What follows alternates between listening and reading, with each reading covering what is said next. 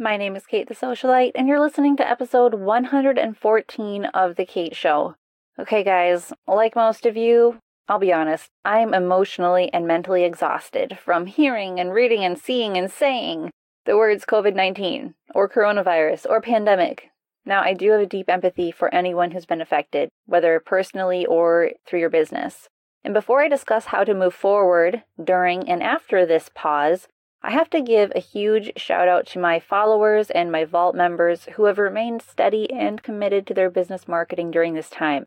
Nearly everyone who's been in contact with me through email or social regarding how COVID 19 has impacted them has done so with a resilient spirit, relentless positivity, and fearless faith. And I am so, so proud of you guys. Instead of throwing in the towel or shutting down all operations, most of you took the past few weeks as an opportunity to improve your internal business processes, or get more organized, or set up sales funnels, schedule out social media, or map out your marketing through email, all so you could serve your clients at full capacity once the light turned green again. This situation, it was alarming on many fronts, and we're now beginning to pick up the pieces and restart our economy here in the US and move forward. If you're living in a country that is still in the midst of the madness, take heart. There is an end to it. There is hope, and God has not forgotten you. In today's episode of The Kate Show, I'm sharing my best tips on how to regroup, regenerate, and how to make your business even more resilient to unexpected situations. So let's get started. Marketing your interior design or home staging business should be easy and relational. My name is Kate the Socialite, and I believe in action, not just ideas. And I share strategies that have proven to work right here every week. If you're serious about growing your business in the home industry, you're in the right place. Welcome to The Kate Show. I'm hoping that you never actually stopped or paused your business over the past month. I'm hoping that you used this time to work on your business if you couldn't work in your business. As the owner of your interior design, home staging, or window treatment biz, you should be spending a consistent and regular chunk of time working on your business each week anyway. But that said, as you prepare to begin serving clients again, there is a little strategic to do list or to don't list that I want you to run through. Let's start with number one stay in touch with your clients in the weeks or days leading up to the restart of their project. The glorious day that you set foot on the job site again, you'll want to hit the ground running rather than spending that first day playing catch up. Number two, do bring each client through your new or improved onboarding process. You know, the one you mapped out during the quarantine. If you were halfway through a project before it all hit the fan, you can still bring those clients through your new process to get them and you up to speed. Number three, don't plan to discuss how bad the virus was with each client that you have. At this point, we've all heard it all. Every conspiracy, every perspective, everything. Trust me. Instead, move directly into the next steps of their project. Why? Well, because nothing sounds more encouraging than the sound of progress. Number four, do maintain the marketing schedule that you set forth during the pause. Consistency is crucial to a successful strategy. Don't let yourself fall back on the common excuse of, well, I was too busy to market my business. If you need to outsource some marketing to keep your strategy going, do it. Since you've likely used the pause as a time to set goals and map out a plan to reach them, you know exactly what you could and should be handing off to other people or subcontracted businesses. So, that being said, once you have done those things or not done the things you're not supposed to do, you're probably looking to the future. Like, how do you disaster proof your business going forward? Of course, we all hope that this pandemic thing never happens again, but something else might. I mean, we live in an imperfect world, so we have to understand that not everything is going to be sunshine and roses. As humans, we can't predict how the economy will change or how it will affect our businesses. However, we can and should use certain business practices to make our businesses more flexible and resilient when those unexpected times hit. During the pause, you likely saw many of your colleagues start offering online services, from consultations to virtual design, and you might have been scrambling to offer them yourself. Whether you were doing this or wishing that you could, now is the time to tidy up those offerings or actually start offering them, quote unquote, for real. You've already heard my episode about how to set up and sell online packages, so don't worry, this is not a repeat of that information. Instead, I'm going to share with you a few ways that you can uplevel your virtual service offerings. So here we go. Make sure that you use automated scheduling, delivery, and organizational tools as much as possible. You can use Calendly or Acuity for scheduling your in person or virtual appointments. You can use Zoom or FaceTime if you prefer to have online meetings. You can also use a client or project management software. Popular one would be Mydoma Studio. You can really make your virtual offerings an integral part of your business without significantly increasing your workload or your overhead, which is kind of genius if you think about it, regardless of the economy. You'll also need to make sure that you create a marketing plan specific to your virtual offerings. This might look similar to how you market your traditional offline services, but the positioning will most definitely be different. The imagery you use, for example, should illustrate the end result your ideal virtual client wants to see. Your packages should address and solve the pain points specific to those virtual clients. Your verbiage surrounding all facets of marketing and describing those packages should be specific to that unique ideal client. A virtual client is going to have different pain points and need different solutions than a traditional in person client. Now, this isn't rocket science, and nor is it a new marketing concept. However, if you threw together your virtual offerings in a hurry or in a panic during the early stages of the pause, you might have left out a few things, or you might look back now and realize you could do a better, more professional job of laying things out, of setting it up, or of describing the benefits. Speaking of benefits, this is a big thing that people tend not to do when they're selling online packages. So make sure that you expand those benefits into a sales page that is dedicated to that specific virtual service or set of services and consider implementing a lead magnet that directly correlates. So a lead magnet or a branded magazine specific to your virtual offerings. Your goal could be to serve your ideal client nationally and abroad or however you want to do it. And this could prevent you be- from becoming financially landlocked if your immediate geographic area experiences a recession or some other uncontrollable circumstance like a hurricane or tornado, you know, those things that none of us can control. Now, we're going to take a quick break. And when I come back, I'm going to be sharing some money related tips with you, but I have to give a quick disclaimer. I am not a financial advisor a CPA, or a business coach. I am not suggesting that you blindly follow my suggestions. I want you to review them and make the best decision for your business. I'm just sharing what's worked well for my business and what's worked well for my personal life. So take it all with a grain of salt and stay tuned.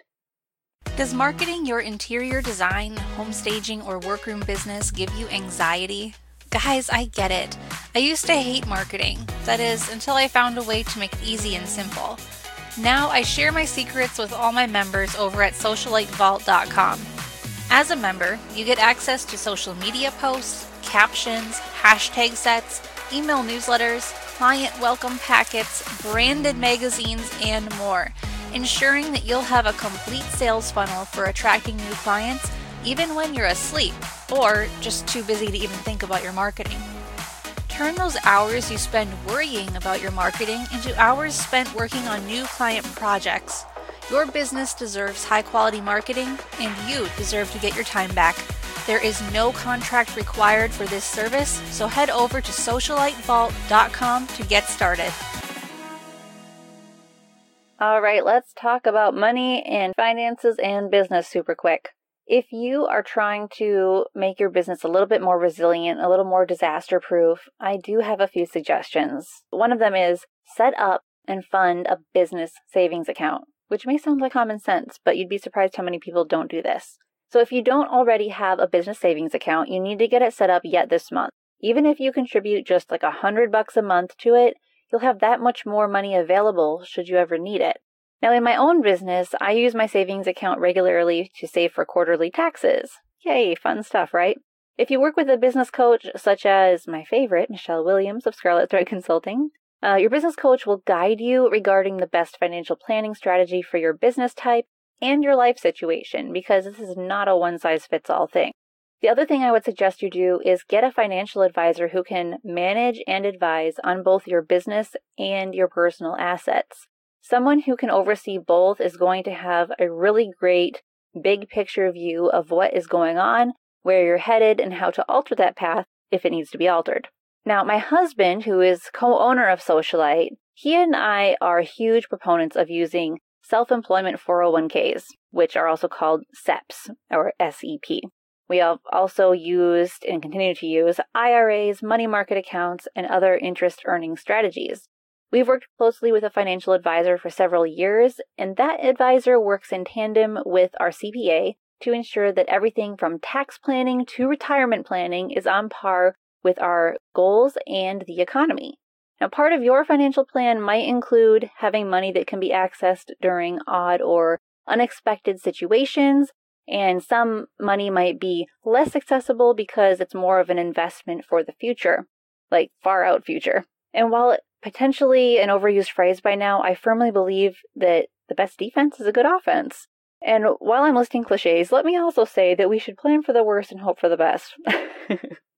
okay, that's what I'm getting at with the savings accounts and a financial advisor and a business coach. Because seriously, there is something reassuring about having a disaster plan. And even more seriously, however, is the vital truth that even our most carefully laid plans, they're sometimes not enough. So we should try. We should try to plan for the future. We should have positive expectations. But if things still go wrong and we realize that our preparedness plan was not exactly perfect, that's when we have to ask ourselves the question that I had to ask myself repeatedly when the pandemic started, and that was, where do I put my faith? You weren't expecting that, were you? Ooh, from finances to faith that fast. The thing is, they are so intrinsically connected, and I bet you felt that during the pause, especially during the beginning. If the wrong news headlines send me and you into a pit of anxiety, but the right headlines lift our spirits and give us peace, that's a good indicator that we're actually just putting our faith in the news and in the media. That's probably not a good thing, right? Because that always changes. Or how about this? If someone is saying they have a cure or a treatment or a vaccine for the ailment plaguing the nations, whether it's this pandemic or something else, if that brings us peace, you know, the promise of some sort of cure, does that mean we're putting our faith in the FDA or whatever entity does that in your country? The thing is, those entities, they're not foolproof, and they don't automatically or always have the best interest or best solution for everyone at heart. They're fallible, just like the rest of us.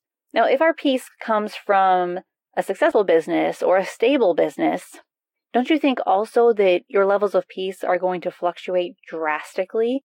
I mean, businesses flex, stretch, adapt, and change monthly due to many factors, and that really makes it a bad place to try to build our peace. You know, it's like trying to build a house on a foundation made out of jello. It just doesn't work. And it really contributes to the emotional, mental, and even spiritual roller coaster that many of us found ourselves on during the pandemic. Now, if my peace, that overwhelming and beyond understanding peace, comes from the promises that God made to me, my faith is exactly where it should be. Because here's the thing God doesn't change. He's not like a wiggly jiggly foundation of jello. God has promised to supply every need, and He has established a wonderful joy filled transition from the first phase of our life on earth to the eternal one with Him, which means that no matter what happens, we actually, as believers, have so much to look forward to. Now, many of you know that I'm a follower of God.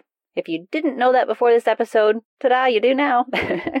My faith in God has been strengthened so many times over and over through the pandemic and the events that led up to that time in my personal life. And someday soon, I really hope I can share the long, insane story that has been me and my husband's life over the past two years. I can't share it in detail yet, but when I do, I know you'll see a perfect example of God's unfailing protection and provision. We are not promised an easy life, especially if we follow God, but we are promised something much better than that. So there is a thought that I want to leave you with, and regardless of what you believe, I hope that you ponder this. I hope that you take it to heart. And here's what it is do not be anxious about anything, but in every situation, by prayer and petition, with thanksgiving, present your requests to God. and the peace of God, which transcends all understanding, will guard your hearts and your minds in Christ Jesus. And that is from Philippians 4 6 through 7. Basically, it just says, literally, don't be worried. No matter what is happening around you, thank God for the things you do have, and then tell Him what you need. And He is going to give you peace that is so overwhelming and so strong, it won't even make sense for your situation. You could be in the worst situation of your entire life, and yet you don't feel panic. You may not even feel slightly worried. You just feel at peace. And that is an incredible gift that honestly really does exceed all understanding. As you unpause your business from this global virus, I hope that you emerge with a strong strategy going forward to serve your clients, a plan to streamline your processes, and a strength through all of your relationships that has led to sensible, straightforward marketing. Because again, marketing is a relationship. Those things aside, my greatest prayer for you, all of you listening to this podcast, is that your faith will grow or continue to grow, and that you will experience the peace that transcends all understanding. All right, guys, until next time, keep your marketing simple and your message clear. And I want you to know that I am praying for you and the success of your business as we set foot on the other side of this pandemic. Thanks for listening. Visit us at thekateshowpodcast.com where we empower home professionals with marketing confidence.